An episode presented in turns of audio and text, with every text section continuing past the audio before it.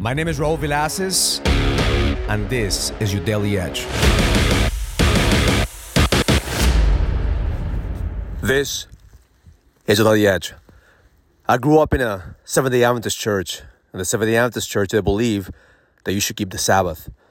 So every week, my mom used to tell me I can't watch TV, I can't go out with my friends, I can't use any electronics. Friday night to Saturday night. When I was a teenager, I hated that. I hated the fact that I couldn't connect with the world. I hated the fact that I had to rest one day. And as I got older and I started my business, I always hated that day too because it prevented me from executing at a higher level. Because I thought in my mind, like, man, I'm young. I need to execute. I need to make money. I need to continue to go forward. I need to continue to move. But as I get older, I realize the gift of resting on the seventh day, the gift of having one day to rest, to reset, recharge, and recommit. Because at the end of the day, every single one of us will burn out because we think that we have to go 100 miles an hour.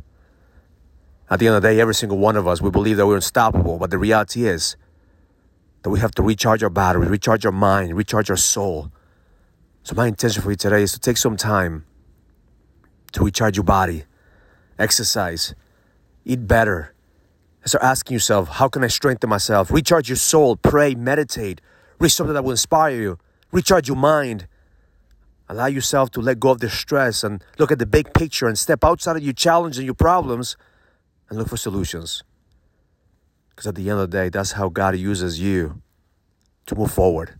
He's asking you to rest, to slow down, so you can speed back up. God, the universe, wants you to become better.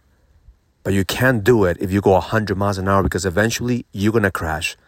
Eventually, you're going to hit a wall. I'm grateful now for the foundation of resting on the seventh day. the foundation of slowing the fuck down to connect at a higher level, to connect with God, to connect with your purpose. Because unless you slow down, you're gonna fucking crash.